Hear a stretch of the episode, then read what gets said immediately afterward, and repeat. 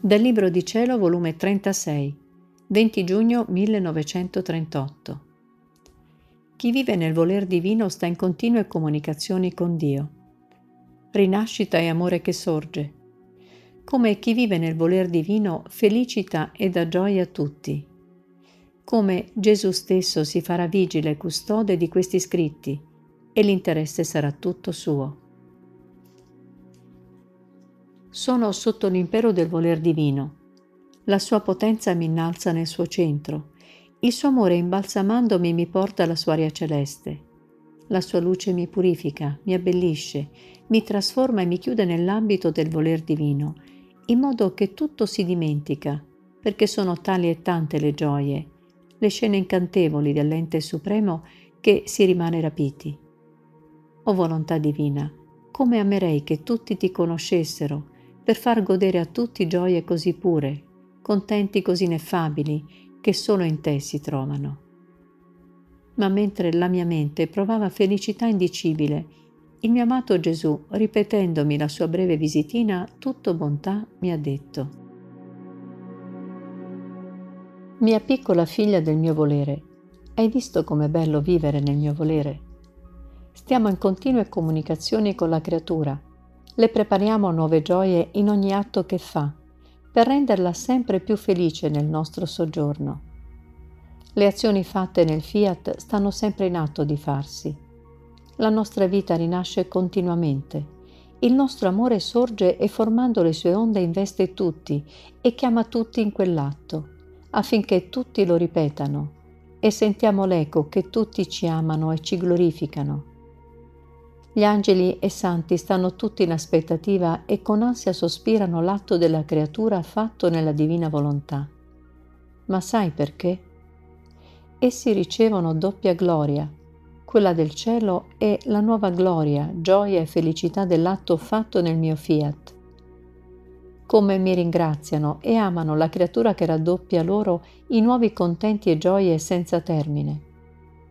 Chi può non amare chi vive nel mio volere divino? Che dà gioia e felicità a noi.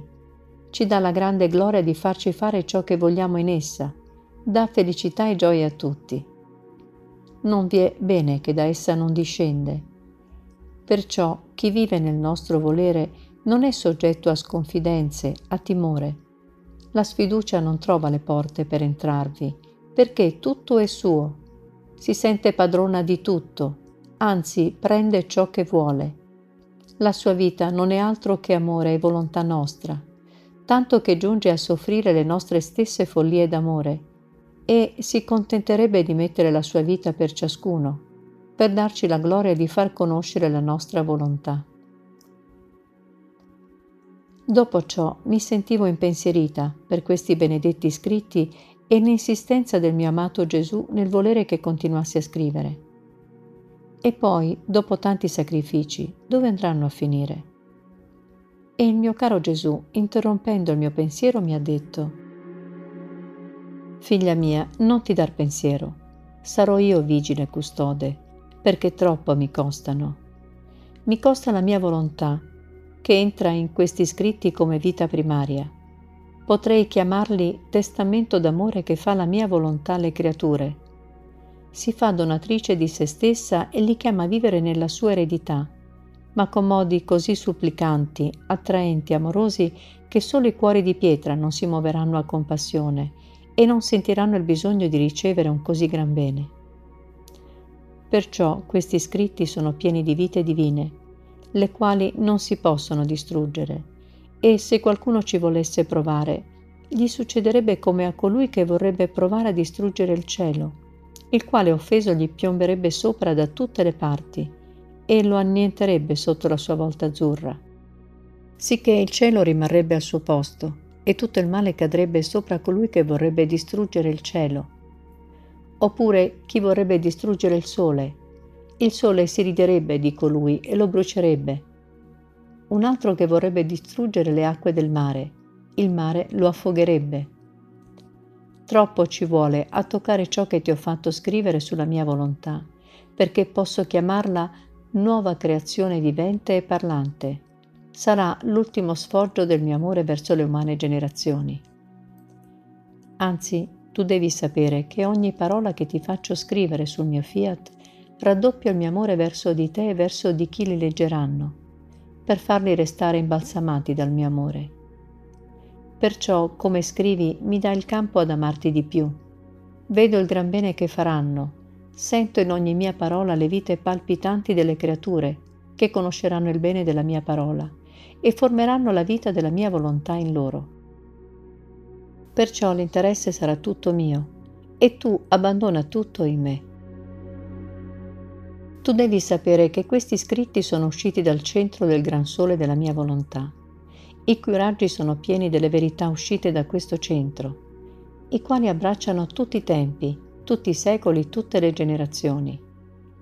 Questa gran raggiera di luce riempie cielo e terra e a via di luce bussa a tutti i cuori e prega e supplica che ricevano la vita palpitante del mio fiat, cui la nostra paterna bontà si è benignata e si è degnata di dettare da dentro il suo centro coi modi più insinuanti, attraenti, affabili, pieni di dolcezza e con amore così grande che dà dell'incredibile da far stupire gli stessi angeli. Ogni parola può chiamarsi un portento d'amore, uno più grande dell'altro Perciò voler toccare questi scritti è voler toccare me stesso, il centro del mio amore, le mie finezze amorose con cui amo le creature. E io saprò difendere me stesso e confondere chi volesse menomamente disapprovare anche una sola parola di ciò che è scritto sulla mia divina volontà. Perciò seguimi ad ascoltare, figlia mia, né voler inceppare il mio amore, né volermi legare le braccia con respingere nel mio seno ciò che voglio che seguiti a scrivere.